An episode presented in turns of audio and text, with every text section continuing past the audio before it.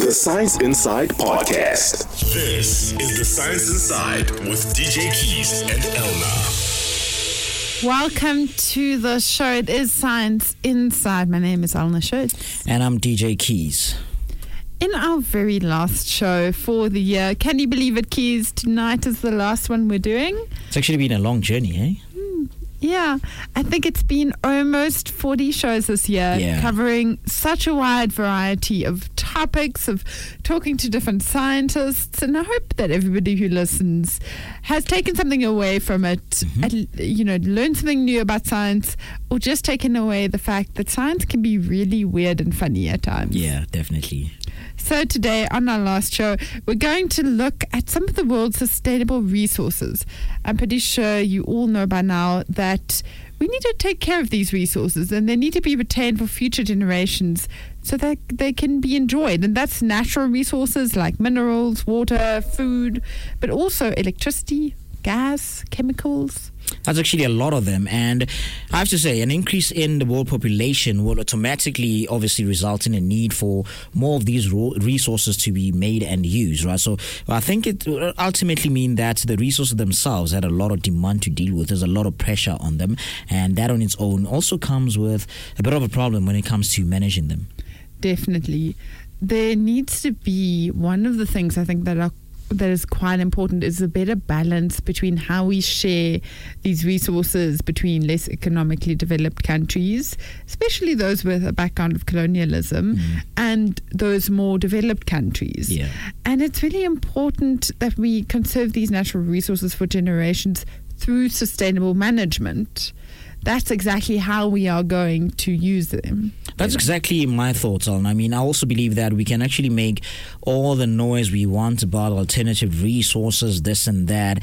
I mean, we can even take it as far as developing alternative resources, and in order to, so to speak, ease the strain on the the resources that we have right now. But the point is, alternative resources can also be very expensive, and maybe also take time to also develop. So we need to cherish what we have at the moment. I mean, if you think about nuclear at the moment, the debate going on, a lot of people think it will work, but it comes at a very high cost. You know, so natural resources could actually be more efficient and uh, and actually can be used more efficiently rather than prevent them from being used rather quickly or quicker than actually they should be. Mm, And at the end of the day, I don't think there are any silver bullets. Nothing is going to change the fact that we are using Yeah. our planet. We need to use it to continue to live. Yeah. But how can we do that better with the least impact in the most renewable way? Yeah. And in, in that way, allow the really precious natural resources to live more comfortably, if I can say it like that. Yeah. You know, whenever people think about natural resources, people obviously don't necessarily think about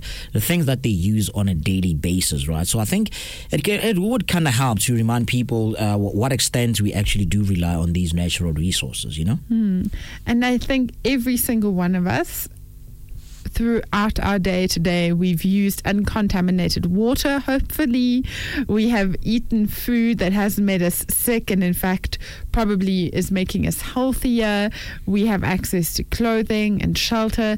We all probably live in a city that's not making us sick with pollution. Yeah. You know, these are all things that we are using. You and I are now on radio because we have electricity. True. These are all things that aren't even a luxury. They're not something that you naturally have this, you know, this huge access to. It's it should be appreciated that you are able to access them. I, like the fact that you actually mentioned a lot of things that a lot of people would generally use in their daily life. So it's kind of more beneficial for you and I, for everybody else, to actually come up with ways to try limit the damage that is caused to the environment, you know? Exactly, because that's going to make the the difference in future, and that's how we do it through sustainable resource management. That's exactly how we can mitigate mitigate this this damage, and it's really up to us to try to encourage more sustainable practices.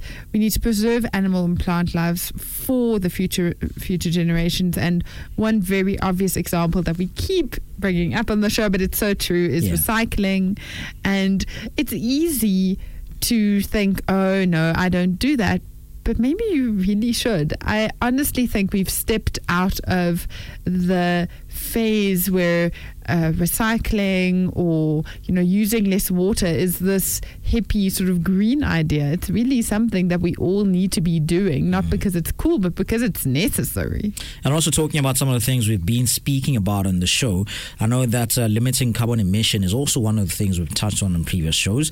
And I do remember, obviously, while I was doing research for that particular show, coming across something known as uh, resource substitution, right? So this is basically, in a sense, uh, a resource substitution that uh, it's where renewable resources are basically used instead of the resources we use today. So, for example, electricity, which is an example we used about you and I being on radio, that can actually be produced using some renewable resources such as wind or even solar instead of coal, as we are doing right about now. You know. Mm, and it gives you the same output, but so much less of a footprint. It still has re- it still has consequences, sure, but much less. So.